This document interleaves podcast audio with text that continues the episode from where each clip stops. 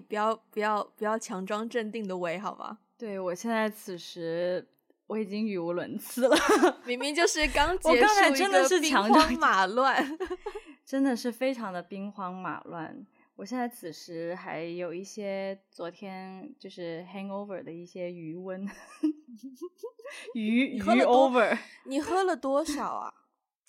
我跟我朋友一一人一瓶白葡萄酒，差不多。那你们喝很快吗？还是你们空腹喝？是没有空，其实没有喝很快啦，但是也没有空腹，但是吃的少是真的。哦、oh, 嗯，因为昨天他下班也已经就是拿上外卖什么的就已经挺晚的了，然后他点的是那种。就是点心，广东的点心，oh, 有一些什么凤爪呀.小就是包子啊，oh. 就是那种我们是是那种 supposing 你是早上吃的点心，可以，的。所以我现在有点，我跟你讲，不是很清晰。我刚在等你的时候，我在看一档就是韩国综艺节目，叫做《地球游戏厅》、游戏室还游戏什么的，嗯，反正就是几个女生。然后呢，你记不记得我前两天还有 message 你说，就是好想再去一次泰国。对。我之所以我之所以对泰国突然间这么向往的原因，就是因为那个节目里面，她们四个女生就就去了泰国。然后呢，她们就会有各式各样的行程，就在不同住的地方，甚至有去就是发掘一些新的餐厅，然后什么就那个地名、那个餐厅之名字也都非常非常之明确。所以我看的时候，我就常常在想说啊，我们下次要去那里啊！上次我跟艾菲好像有经过这里啊，就是你知道吗？所以我我一直在看那个电视的时候，那个节目，我就一直在想说，天哪！我下一次去一定要跟艾菲一起去去去这个地方吃这个东西，吃那个东西哦。对，所以最近就是对泰国有新一波的热情所在。嗯，期待什么时候？有望，你不是说有望二零二四年吗？之前我觉得二零二四，二零二四是我的底线啦。就是我还是觉得，maybe 今年年底会有机会，就是近的旅游可以先探索一下。今年年底我不敢奢望，我只是我只能说你，你你现在有机会，但是我现在此时不敢奢望。还是看明年，没关系。我们我们继续 move on。我们上一期节目录完之后，发现有一个很跟 trend 这个话题相关的东西没有聊到，但是艾菲其实有很多可以分享的东西。就是不知道大家最近有没有听过一个非常火的运动，叫做飞盘。对。上次没有聊到，真的是非常的遗憾，因为飞盘这个运动简直是最最最最符合我们上一次主题的。的我我想问你，你玩过飞盘吗？嗯，我只有非常非常 casual 的。我们有一天跟几个朋友去海滩，然后我朋友带了一个便携式飞盘，就那个飞盘是布的，是软的，然后我们就几个人就在、嗯、就在沙滩上就稍微丢了丢，就这样而已，没有正式的。因为我知道现在。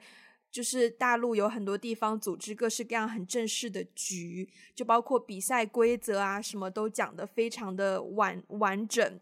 然后就对我我那种我没有接触过。哇哦！我上个星期人生当中第一次玩了一个非常非常正式的，就是飞盘局。其实我不是第一次玩飞盘，因为其实飞盘这个运动好像。有火了有一阵子了，但是这两年应该是从去年开始，突然就是火到一个现象级别，就是就是开始有一些什么飞盘呃飞盘教练呐、啊，然后专业组那种飞盘局啊，然后什么什么的。我一开始听到飞盘，就是最早大概几年前我听到飞盘这个运动的时候，其实我们当时是在一个公园里面野餐嘛，然后就有人掏出飞盘说我们来扔飞盘吧，嗯、然后我当时想说有狗吗？然后，然后我看了一下，今天没有人带狗啊，为什么要扔狗？这是遭人取笑的一个。我当时，我当时对，因为当时我不知道已经开始流行这样的一个运动了。我想说，没有人带狗啊，好奇怪，为什么要我去接狗接的东西 啊？后来后来开始发展成越来越专业，然后然后我的朋友圈里面就出现一些嗯穿的非常的漂亮、性感的一些 照片，就是扔飞盘和接飞盘的一些照片，然后我就想说，哇，飞盘这个运动现在怎么就就扔飞盘上？对呀、啊，而且我我其实每次看到这些照片，我想说。扔飞盘要穿成这样吗？我压力好大哦。然后，所以在上个星期有朋友刚好组局，然后我看了一下，就是有专业的教练会教你，就是关于这项运动怎么怎么样，然后怎么扔、怎么接，然后还有一些竞技。后来我们有打比赛，然后我当时出于我对这个运动的一些，因为你知道，当它变成了流行趋势之后呢，很多人都都会对它有一些。bias，我对他的 bias 就是为什么女生都要穿的这么好看，嗯、然后，嗯，所以当时参加那个局的时候，我不得不说，让我最紧张的是我不知道穿什么衣服，我完全没有在 care，就是啊，这个运动我是不是要提对我的体力消耗啊，怎么怎么样？我一直在想，我到底要穿什么样的衣服出现？然后很好笑的是，我们当时在，其实其实还蛮好玩的，对，然后那个场。一一次比赛大概就是我们初级嘛，很多人都是第一次玩，嗯、然后在教练教的情况下，我们大概学了两个小时，然后后面是有竞技比赛，就开始分组比赛，嗯、然后其实人还蛮多，大概有。你们多少人呢、啊？那个局？嗯，是这样的，就是一一次训练人还蛮多，五十个人哦，但是五十个人里面呢，大概有。呃，十来个人是就是中中级以上的，不跟我们玩的。OK，就是他专业的玩过八次以上，嗯、那些人就会就会到那边自己打比赛去了。然后剩下的这个三十多个人呢，我们是从零开始学，先有热身，然后学一些基本动作。吗？你们要啊，要啊。可以透露要交多少钱吗？呃，好像也就一个人。几十块钱吧，哦，那还行。假设一个人八十块钱的话，五十个人，那个教练就收五八四四千块。然后你们 total 玩多久？多长时间？三个小时啊，三小时，八点到十一点，时薪一千块，哎，蛮不错的哦。这个飞盘教练，这个这个，但是他他肯定也会给平台嘛。哦，还有平台啊？对啊，对啊，他是一个那种体育公司啦。所以他不止，oh, 就教练不止教飞盘他也教足球，他是职业足球运动员。Okay. 对，okay. Okay. 对，好，你继续讲。对啊，然后所以其实我第一次玩的时候，发现就是门道还蛮多的。就我以前觉得啊，扔个飞盘谁不会嘛，都扔过给狗啊，是吧？然后，但是其实还挺难的，就是你要。就是你要扔到，比如说它飞出去是那种很稳的，因为大部分人扔飞、嗯、扔飞盘飞出去是这样，像像那个快要摇摇欲坠的 UFO 一样的那种。对，但是你要扔出去快且稳，其实还挺难的。然后如果当对方扔的很快很稳的话，你是很难接的，因为那个力量是蛮，嗯、就是对冲力蛮大的，对。然后后来就前面两个小时就是学基本的动作，还有一些各种反手、正手什么什么的。然后最后一个小时就比赛，就是我们这三十多个人会分成两组，然后就打比赛。其实有点像足球这样，你就是要等于是说对方有一条线，你要把飞盘扔到过对方那条线，且没有人接得住，嗯、你就拿分了。有点像，听听上去有点像，那规则有点像美式足球。哎，有点，对对对对对，哦、就是要把那个东西带过那条线。OK，是蛮像的。所以你有喜欢吗？你会想要去第二次吗？嗯，我可能就是我只会想要跟狗玩吧，可能。没有，是因为。是因为当天晚上就是讲真，因为当天晚上呢，我就没有怎么吃太多东西，所以呢，就是练到一半，我有一点点低血糖，所以打比赛的时候我就没有上场。Oh. 可是我就觉得.然后教练还有一堆人就啊，艾菲你在那边干嘛？快点来，快点来啊，打比赛啊！我就觉得我很丢脸，你知道吗？因为所有人都在打比赛，社交压力的感觉耶。对呀、啊，然后我就说不要，嗯、我就是要摆烂。我就是要在场边摆烂，对，然后，然后，所以后来就是我，我就坚决不参加比赛。然后后来慢慢就是玩了几局之后，有一些人也觉得累了，然后就过来跟我一起 坐在旁边观战，就是也没有参与了。嗯、对，其实会有一点社交压力的。话说，你觉得他为什么这么火啊？最近？我觉得还是因为女孩子穿衣服穿得很漂亮。其实我也不知道哎，因为我一开始知道飞盘是，嗯，我身边有就是。我我我有一些朋友，他们成立了一个潮牌服饰潮牌，然后那个潮牌做的蛮好的，嗯、然后我有 follow 他们公众号。我是最早是从他们那个公众号上看到他们自己品牌出了就是周边，就是飞盘，然后我就嗅到了一丝，you know 潮牌嘛，然后做飞盘就代表说这个东西肯定最近首先在那一圈的人里面很火，后来就果然发现越来越多人开始玩飞盘。所以他一开始并不是因为女生穿的漂亮啊，我觉得一开始真的就是年轻人活动，但可能因为是潮流圈兴起，然后潮流圈里面漂亮女生比较多，嗯、然后就变成大家发现说、嗯、哦，原来玩飞盘的很多都是漂亮女生，然后就变成啊，OK，也算是潮了一把，但是我决定，我之后还是决定摆烂。我们今天要聊的这个正题呢，我在准备的时候，我都发现我的我的头脑里面有非常多的，就是那个叫什么，就是呃，哎，纠葛，反正就是自己脑袋里面有很多心理战。嗯、然后，嗯，这个话题要聊的几个原因，一个是我我其实时不时会听到，可能有人在评论啊，或者有人在。就是私下里跟我讲说，他们上班摸鱼的时候会听我们的节目，哦，然后，然后有对，然后另外呢，就是我进入了这个全职工作，现在一年多嘛，然后我对摸鱼这件事情就有了多一层的想法，是这样的，呃，我觉得我是一个纪律性蛮强的人。嗯，呃，不是，不是那种自律性，是纪律性。就是说，你去到一个地方，嗯、看到说这个地方有这样这样的规定，然后你就会，我就会好像潜意识里面就一直有个声音逼迫着我要去遵守，或者是我自以为，比如说职场里面会有一些潜规则，我就会就是呃，我看不到它，就是如果我觉得这个规则 do no harm to me，我就不会去违背它。嗯，就比如说，嗯、呃，比如说之前 之前。之前深港还通关的时候，我经常要坐那个 过境大巴。好悲伤啊，这个话题。我要坐那个过境大巴，然后大巴上通常它就会贴一个 sign，它也不是说有人会警告你，它就是贴一个 sign，就是说车上严禁饮食。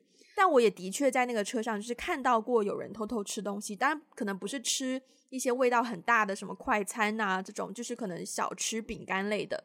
然后我其实一直都觉得哈，可是人家说巴士上不可以吃东西耶，你为什么要吃东西？就是我是那种人，但是呢，唯独是在我记得很清楚，那辆大巴从湾仔开出，然后就是回深圳，我那一天就是突然间很低血糖，就手会发抖，就其实急需补充一些糖分，然后那个售票的旁边就有一个七十一，我就去里面买了一些糖果、巧克力，然后我就。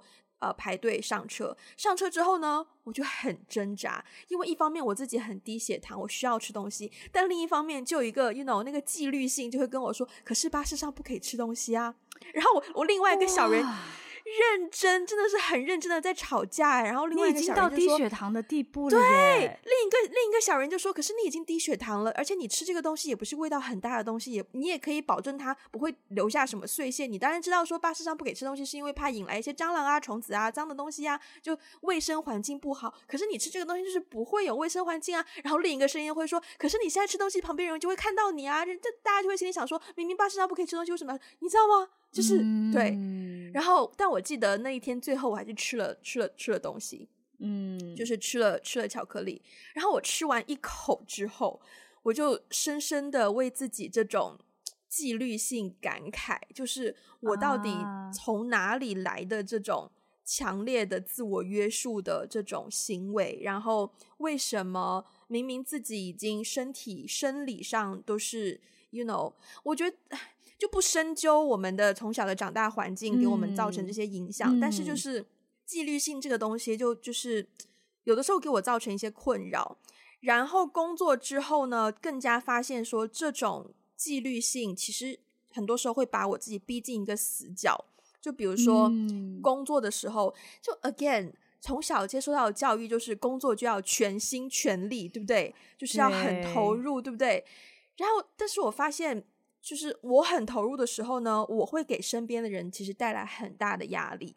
所以，包括我在研究生拍毕业作品的时候，那个时候也是刚意识到自己的这个问题，然后就学习着去让自己有那个就是跳脱工作的时间。所以我放学之后。虽然那时候筹备拍毕业作品很忙，但是我放学之后还是会去健身房跑跑步，就让自己换换脑袋这样子。然后我就发现有那样做之后，其实状态已经变得很好。就特别是你在比较具有管理功能的岗位之后，就很容易给就是身边或是你的下属带来很多紧张感。然后这个紧张感很多时候是对他们不好的。然后再比如说拍戏的时候，就拍戏的时候，就可能大家都在工作嘛。然后我有的时候呢，会看到就是，呃，就是有的人会坐在墙角就眯眼在休息。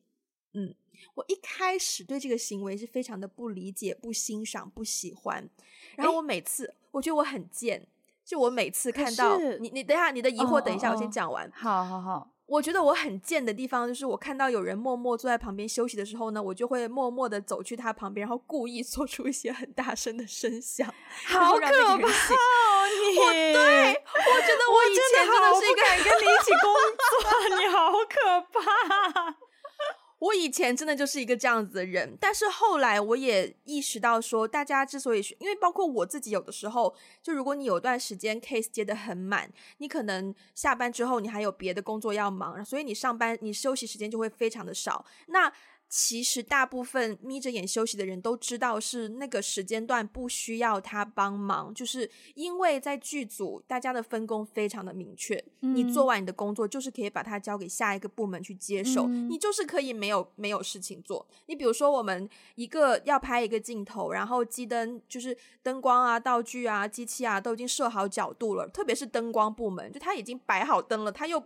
除非是特殊镜头，他又不需要去动那个灯的角度或怎么样，所以当我们开始 roll 开始正式拍那个 shot 的时候，灯光组就是可以休息的。但我以前呢比较稚嫩，就是比较不懂这件事情，但我后来才意识到说，其实就是当你没事做的时候，你就是应该，而且你是应该去休息的。所以，好，你刚刚的疑惑是什么？你刚刚已经解答了我的疑惑了。啊、okay, okay, 对，okay, 就是说，为什么人人有的人在片场可以休息？休息对，嗯、其实是不是他那个时候他是没有工作，可是他那个时候没有工作，在那边休息，你还要在他面前做出。对啊，我以前我以前就是不懂事嘛，我以前就觉得说，好、oh. 哦，我们都在忙，我们现在演员在拍戏耶，你在这边 睡觉。可是，哎，你真的。你你真的有这种教导 主任的潜质？我对我很不喜欢，你知道吗？就是很像我记得以前讲过，小时候那种好学生，就是考试时候还要特地用手遮住自己，然后然后还要揭发你，就是你你你给人感觉像那种 揭发作弊的同学，你知道？所以 again，我非常感动，我身边还有这些这么好的朋友。嗯，真的。但是对，嗯、就是我进入全职工作之后呢。我就对摸鱼这件事情多了一层多了一层想法，是因为特别是上个礼拜，嗯，工作非常的不忙，嗯，然后今天礼拜六，可是其实我今天早上起床的时候，心中还会有一丢丢的惴惴不不安的感觉，好像觉得自己今天跟工作日周一至周五到底有没有分别？就是，嗯，因为是这样子，这周比较不忙，然后我有的时候就会 work from home，就会在家办公。嗯但在家办公，大家也知道，你也不可能就是 you know 上班期间就坐在电脑面前，对吧？特别是当你没有什么事情要忙的时候，就你可能就是邮件进来了，你看一下，然后回一下，然后要去可能 coordinate 一些事情。But that's all, like that's literally all you have to do。然后因为又是淡季，你也不可能有一天一天能够有讲真五封邮件就不错了。所以呢。就造成说，我一开始还是想说啊，上班了啊，我要就是坐在坐在那个电脑前面，然后就发现说，嗯，就真的没事做，嗯，然后我就开始发现说，哎，maybe 我可以 work from home，然后 maybe 我可以重新利用一下这些时间，然后去完成一些生活上我需要也是需要时间的事情，比如说可能报个税啊，比如说就这种，对。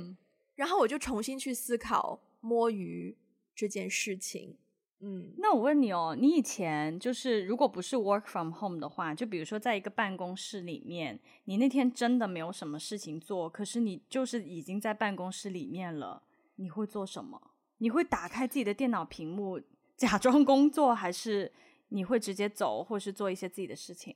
我想想哦，因为这份工作跟以前的工作不一样，是这份工作我是喜欢的，嗯，然后我身边的同事都很好，但以前也会有一些工作。内容 OK，但是环境我可能很难承受的的的状况。呃，通常我会打开屏幕装忙。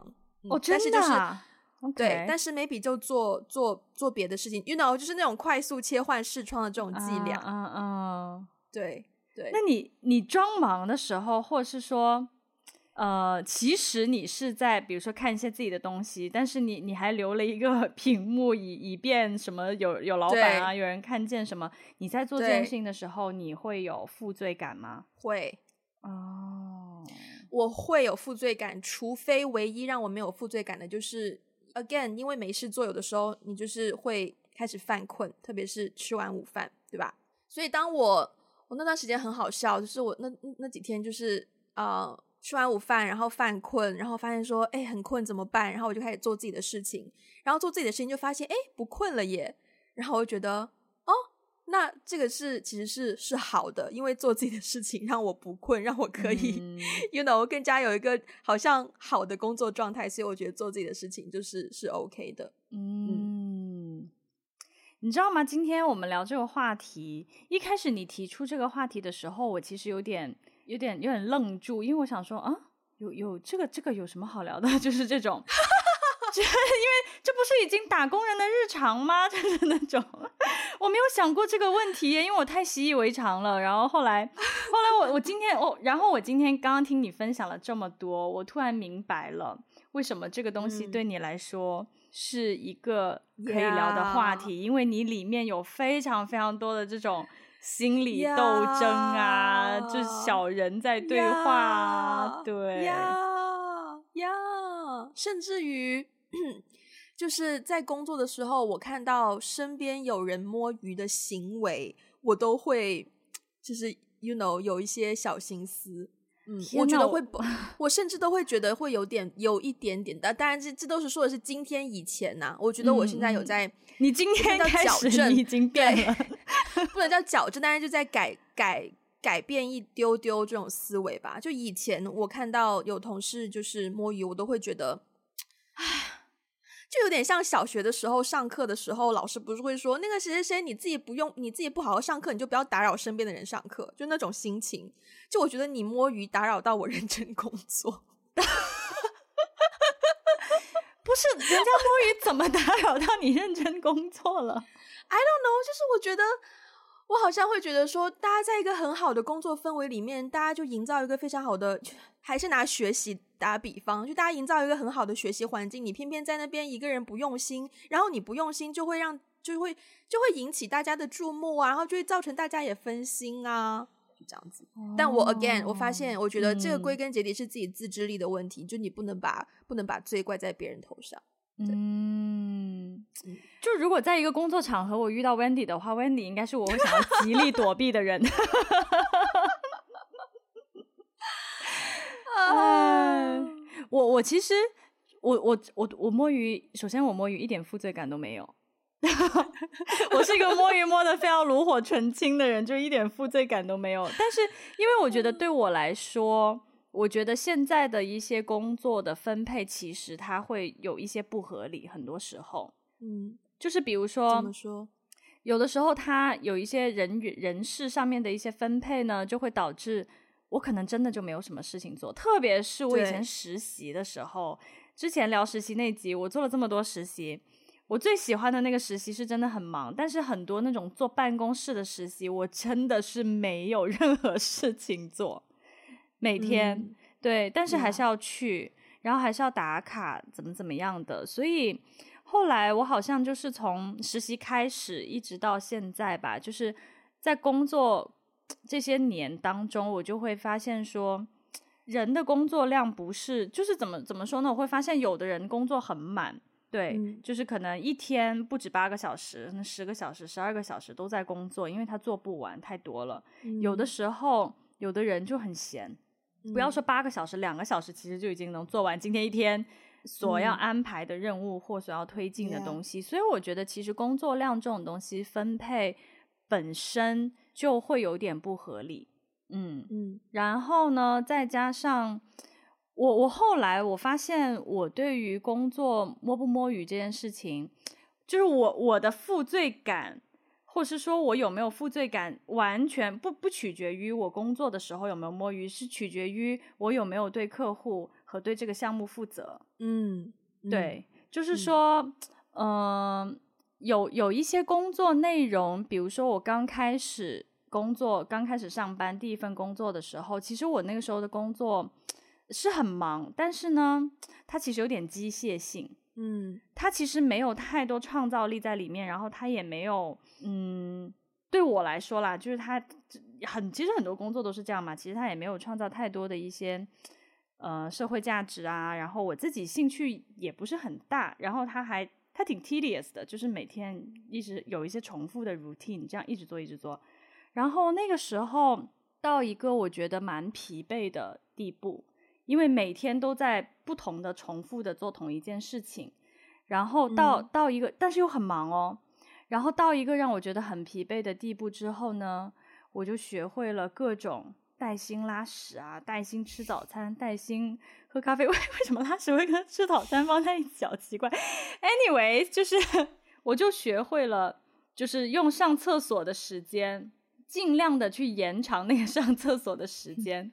我记得那个时候，我们我们哎，那时候我们有开始做哦，没有，还还没，我们还没有开始做 podcast。但是那个时候，呃，上我利用上厕所的时间，就会开始刷公众号，就是开始看一些与工作完全无关的东西，因为我觉得一直在那个工作状态里面太累了，就很想要去。换一个脑子，看点别的，或是跟、嗯、跟同事聊聊天，跟朋友聊聊天什么的。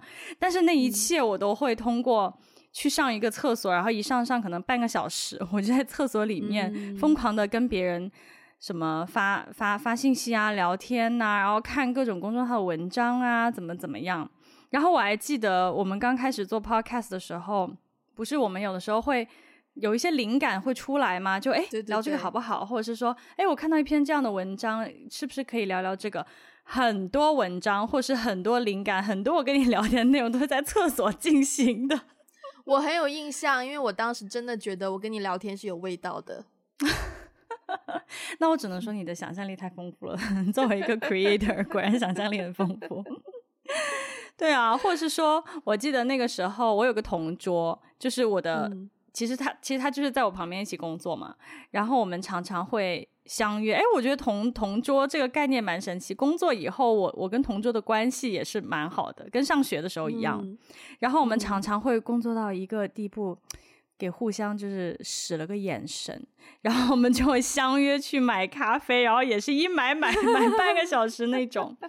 对啊，我们就是通过这种、嗯、这种，或者是有抽抽烟习惯的一些同事。就会去抽根烟，然后一抽 也是抽半个小时。大家好像都是通过这种间歇性的时间，让自己有一些稍微的这些 refresh 的感觉。嗯，其实，其实我觉得就是一个休息的概念啦，因为的确你不可能完全集中在你要做的事情，嗯、然后就是超过超过两小时这样。你其实 basically 每半个小时四十分钟就是要休息一下的，就这才是正常的频率。但是我好像会。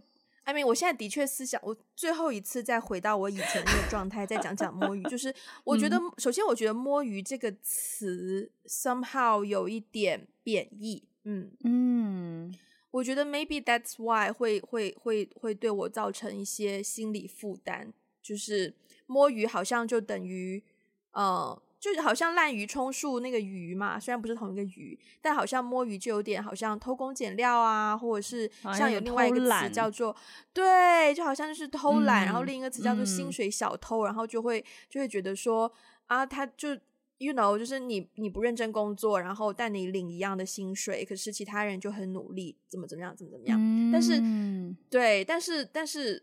我要分享一个例子，就是我前几天前段时间有有段时间工作非常的累，然后我们那段时间因为呃公司很多事情，然后我有几天是呃早上可能七点就到公司，但是晚上可能十点才离开公司，就是就是前前段时间我跟你聊天的时候，嗯，然后有一天呢，我是真的觉得嗯、呃、我不行了，就我真的觉得我需要义正言辞的给自己一个 break。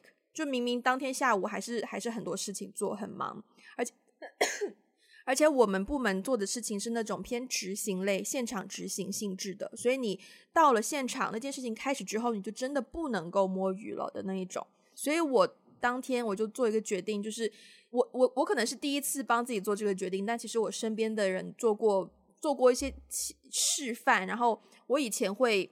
不明白为什么，但是当天我非常的理解。然后我那个决定就是，我跟我老板说，嗯、um,，I think I need to go out for a walk。嗯，然后老板就说很轻松。就我我去跟他讲话之前，我还想了很久，你知道吗？然后、哦、然后我还在想我的理由，因为昨天晚上很晚回家，今天早上很早来，所以好像体力有点吃不消，巴拉巴拉，精神太集中，巴拉巴拉，神经有点过于紧绷，巴拉巴拉，我还想了很多理由。嗯、结果去跟我老板讲说，哦，我可能。I think I need to go out for for a walk。然后他就说，Yeah, sure. Uh, while you're out for a walk, maybe I also go out for something. 然后我想说，哦，这这么 casual 的吗？对呀、啊。然后，嗯、然后我就，然后我就去走了个，就出去走了一趟，然后去附近的一个 mall 买了点，买了点零食，买了点，买了点饮料，然后再走回来。嗯、呃，讲真，那天还是神经偏紧绷，那个 walk 并没有害。并没有帮助我太多，但是还是有减轻精神压力的作用。然后那一天之后，我就发现说，就是其实就是休息的概念。就如果我们不要用“摸鱼”这个词，嗯、就是一个休息的概念。嗯、包括我之前剪片的时候，同样在公司里面剪片，然后你也不能一直盯着屏幕盯那么久，而且你剪到一个时间段，你也需要一些灵感。然后那个时候，我就会可能去。呃，泡一杯咖啡啊，或是泡一杯茶，或者是 literally 就走去，因为我们公司位地理位置蛮好的，就走去窗边看一看外面的 view，就站在那边就是看个三五分钟都 OK。然后我觉得啊，如果那些就是摸鱼的话，其实我是会摸鱼的，但我只是好像不喜欢摸鱼这个说法而已。嗯，嗯，其实我现在觉得好像大家对于摸鱼的。至少在我身边的环境当中，其实大家对于摸鱼还蛮，就是没有任何负面的意思。哎，就大家听到这个词，可能更多的是一种戏谑，嗯、或者是说大家的一些反应是说，嗯、来来来，我教大家怎么样有有效率的摸鱼，或者是 给大家优雅的摸鱼。对对对对对，支支些招，怎么样可以摸鱼不让老板发现什么之类的。嗯、就是我觉得大家好像首先已经成为了一种。很很 common 的事情，然后大家看待这个东西也也是蛮，甚至不甚至有一种引以为傲的感觉，就是我摸鱼摸得好，然后甚至大家有的时候会出现这样比较戏谑的这种骄傲感。我自己觉得摸鱼这个东西，嗯、其实讲真，比如说在我以前的一些工作性质当中，其实是不存在摸不摸鱼的，因为它是看你的产出说话的，就是它。你多做一点，少做一点。首先，因为因为我们结果很明确，对啊，结果非常明确，而且其实多做少做，嗯、并不会对结果有太大的影响。我举个例子吧，就是比如说以前的一些项目，那个 deadline 是你自己跟客户定的，有的时候客户可能会 push 你啊，嗯、但是其实很多时候，因为我之前就是带项目的时候，我觉得中间是有余地的。对，就是说，如果这个项目按照客户要求的那个时间去给到这个报告的话，比如说，那可能我就会问说，那那这个项目里面所有参与这个项目的人，他们每天要工作多长时间，可以可以在那个时间线交上这样的一个东西？其实我会尽量的去 push 那个 deadline。就是跟客户去推那个 deadline，就说不行，可能我们比较忙，怎么怎么样，晚一点，晚一点，要再晚一点，就是 push 到一个我觉得 OK，团队里面的人，嗯，在这个时间线交这个东西，然后大家的每天的工作时间和工作量是 OK 的，不会太忙，不会太紧，嗯。嗯，然后所以首所以首先呢，我觉得很多这种。deadline，就是就是这些这些工作性质，其实是你自己可以有一个度去把握的。对啊，嗯、然后而且呢，还有就是我们有的时候交的一些报告也好啊，或者是一些什么东西，它其实是一个思考过程，你明白吗？对，对，对所以所以其实我们展现的是，比如说一套方案、一套策略、一个思考过程，它没有什么所谓的偷工偷不偷工减料可言。嗯、对啊，嗯、因为。你总而言之，你你其实就是要去展现说啊，我认为这件事情的问题是怎么分析的，它的解决方案可能是怎么怎么样。这个东西跟你，比如说你早上想出来，跟你下午想出来和晚上想出来，其实没有什么本质的差异，因为大家是看结果说话的。嗯、所以有的时候有一些工作性质，我觉得可能也不存在摸不摸鱼可言吧。你可能现在就是，那我这个东西我就是想不出来，我去喝喝咖啡。或是我今天回家，我先休息一下，躺一躺，然后再回来，可能就想出来了。就是，嗯、对啊，它不是那种就是八个小时工作制严格规定的东西。我觉得现在大部分工作就是要呃，都是用脑力的，但是你有的时候想东西，你就是对，就是靠想的。但你想东西，你要有好的逻辑思维也好，或者是你要产出新的。Idea 也好，譬如现在很多人做策划类相关啊，嗯、呃，所以他需要有灵感嘛。嗯、那这两种东西都是要在你的状态好的情况下，它才会有的。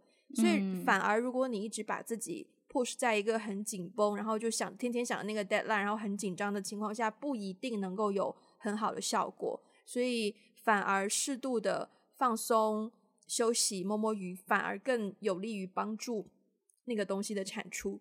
嗯，这个是我，这个是我也是长大之后，呃，慢慢才有的很多的 很多的体验，对。嗯，然后你刚刚讲到就是八小时什么的，我就发现说。其实我在 freelance 期间，因为我的价格就是按照等于是一个 day rate，然后每一次问大家你的 day rate 的时候，嗯、都会问到你的 day rate 是八小时的，还是九小时的，还是十二小时的，所以你的时间就是 literally 每分每秒人家都在算钱。所以当别人是这样子帮你算钱的时候，就会自己的压力就会觉得我给了你九小时，你就是 owe me for nine hours，就是我没有、嗯、我没有理由去，而且因为其实以前的工作类型比较多偏执行类，所以。哦、uh，Yeah，就是你的脑袋可以混，你的你的脑袋可以不用那么的清醒，有的时候就是靠一个直觉也都 OK 之类的。所以我觉得真的是进入全职工作之后，我才就是在转换一些 you know 想法的想法的东西，才慢慢就是帮摸鱼证明在我的 system 里面。OK OK，嗯嗯，其实我我我是觉得像现在啊，那个特别是自从嗯。有了疫情之后，就是 COVID 之后，嗯、不是很多公司都让员工直接在家办公吗？很多时候在家办公，嗯、就是会线上开会。诶，喂，你知道吗？刚才我不知道卡住的时候，你不是在喝咖啡吗？然后你、嗯、你就一直一直喝，然后我就一直讲。我想说，诶，你喝的也太久了吧？是不是卡住了？我想说，我刚。你怎么一口可以喝这么久？我刚刚听到你说，呃，不是很多公司都让员工直接在家办公吗？嗯，对啊，就是疫情之后，大家开始流行在家办公嘛。然后在家办公的话，也就变成说，所有的开会，所有的东西都是在，就是在 Zoom，对，或者是在我们有的时候用腾讯会议，就是在网络会议上面完成嘛。我觉得，我觉得自从有了这个系统之后呢，真的是把很多人的那个 摸鱼又抬到了一个新的高度。嗯、我有一次开会，就是其实是上个星期，上个星期开会的时候，我想说我 sneak in，就是没有人看到我，没有人知道我，因为说是说开会，但是我也不用发言什么的，我就想说，就是我我想去听听看啊，最近。比如说一些项目的一些 updates 什么的，结果我一上去，我本来想隐身啊，可是 Zoom 没有隐身的功能，结果我一上去就被主持人点名，哎，就直接说，哎，IP 来了，哎呀，说两句怎么怎么样？对啊，但是很难隐身啦，其实。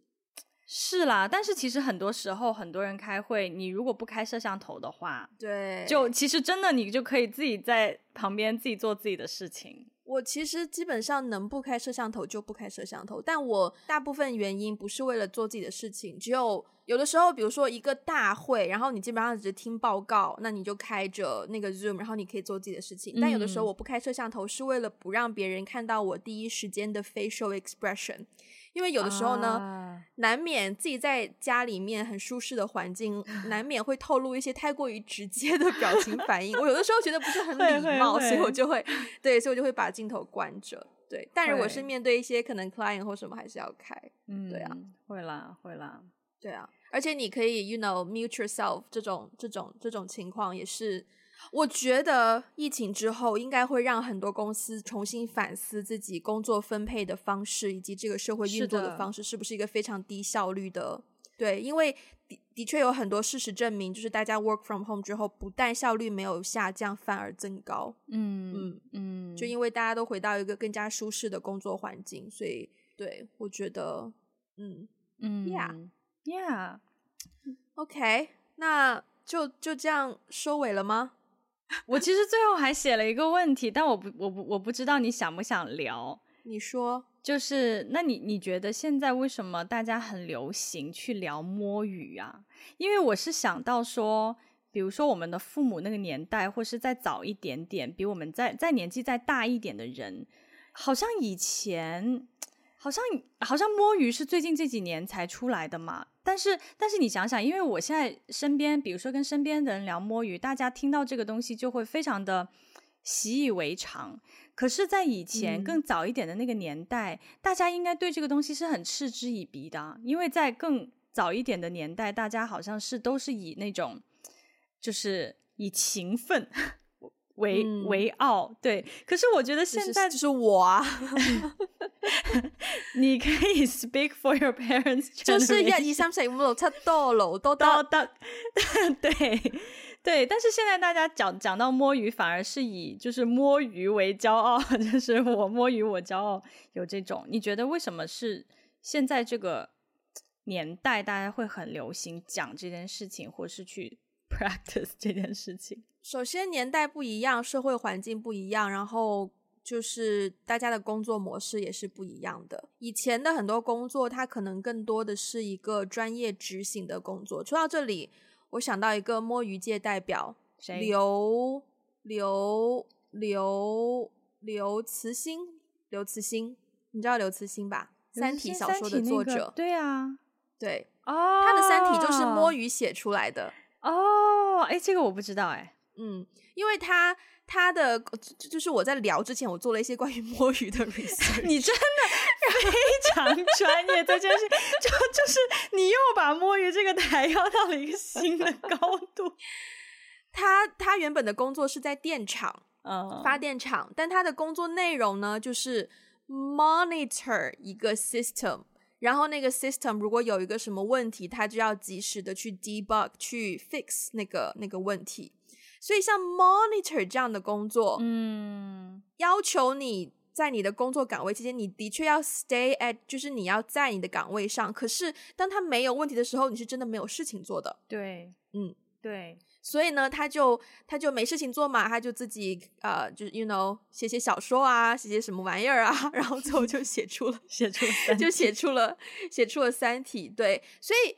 但是我觉得，我其实不确定刘慈欣是什么年代的人。可是，像如果假设他是我们父母那那个年代的人，就是。我最近看完我爷爷写的书，所以对于我们长辈的成长经历有更多的认识之后，嗯、我就发现说，在那个社会舆论、社会舆论压力下，你是不可能公开的去聊说，哎呀，我今天摸鱼写了个小说，就不可能做这件事情。嗯、是是是。但现在大家可以放开的去聊，一方面是因为，特别是在中国大陆的环境，像大厂啊越来越多。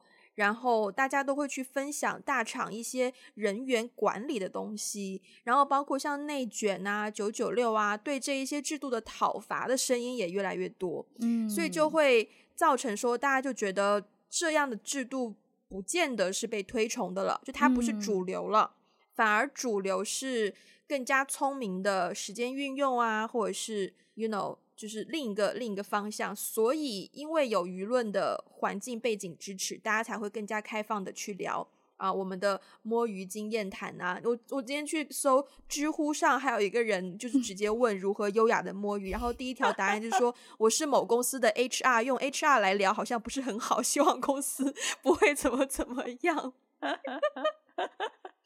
对，就是始终是一个、嗯、，you know，就是一个社会的社会性的。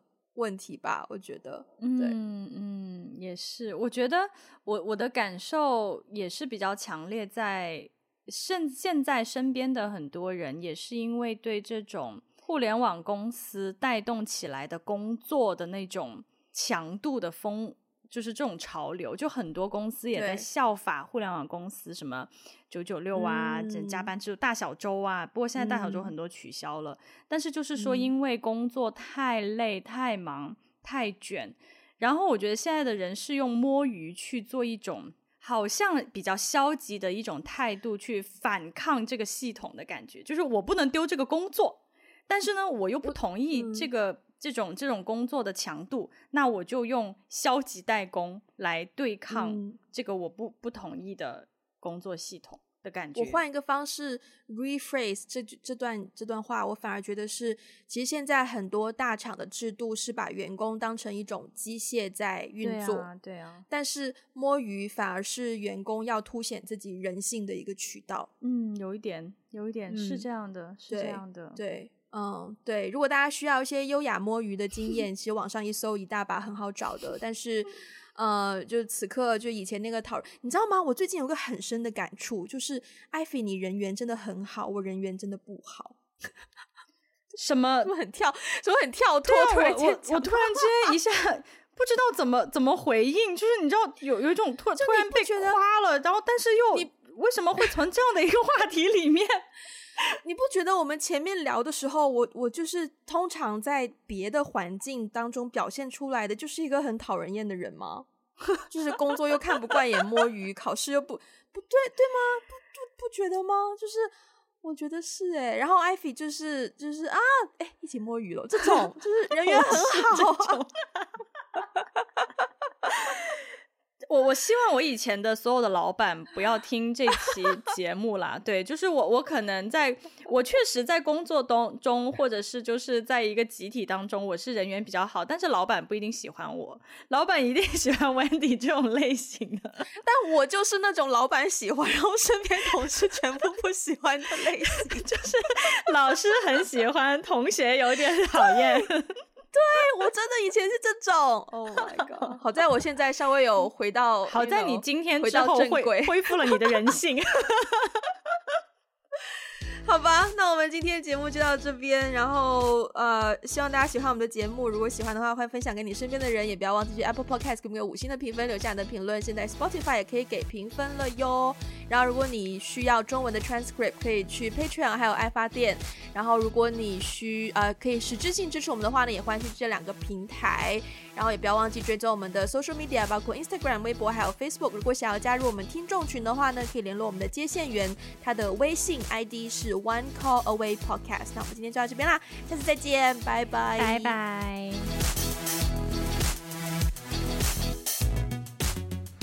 所以要开始拆包裹了吗？好，OK，他轻轻的。Oh. 并感受不出来任何任何物品啊！这是等一下，这是什么？Vintage。然后呢？哇，哇这包装不错哎！这是一个墨绿色的。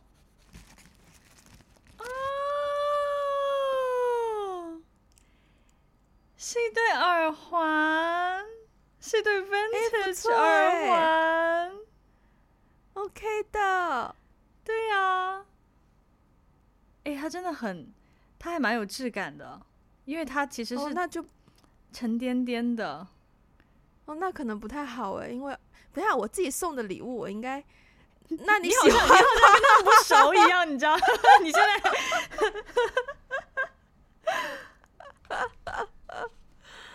我看看啊，还有什么东西？是不是没有了？啊，我喜欢，谢谢。但是但是这个我我需要找一个合适的场合去戴它，因为它有点太隆重了，对于日常穿搭这个过于隆重了。你知道我我给你挑耳环的时候，我发现很难，因为我知道你有很多。然后呢，所以呢，我本来想挑一个百搭一点的，就你日常都可以戴的。但是我想想，我觉得你日常可以戴的，你选择应该有很多。那这样子，我送的这一对就不。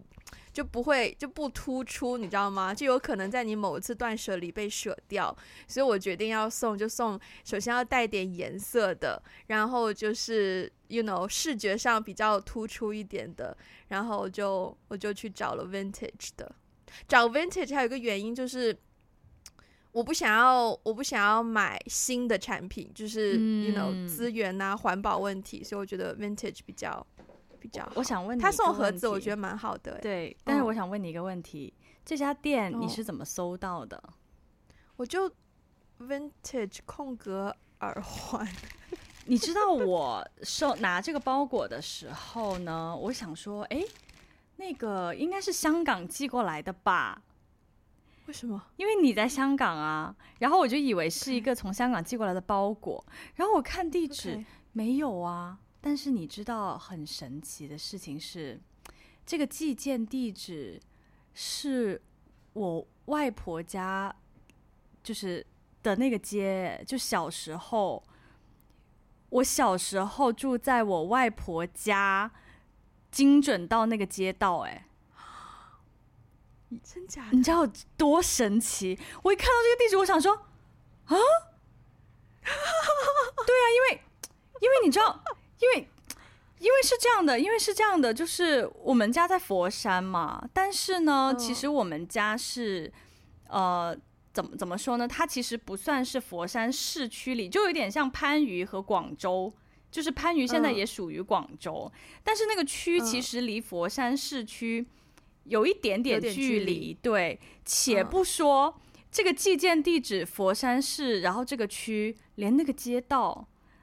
都是小时候老家的那个街道哎，哦，然后所以我说到这个寄件地址，我想说，首先这个人不是我的亲戚吧？我不认识这个人啊，这个寄件人叫李丽亚，我不认识李丽亚，把人家名字说出来好？没有，他应该是化名。可是我一看这个，Okay. 我一看这个地址，Oh my God，就是这个地址不就是我老家的地址吗？Wendy 怎么会从我老家给我寄了个东西啊？什么好奇怪？所以就带着重重带着重重迷雾，巧了巧了。好，Anyway，生日快乐！谢谢谢谢。好，那我们这期节目就正式结束了，大家拜拜，拜拜。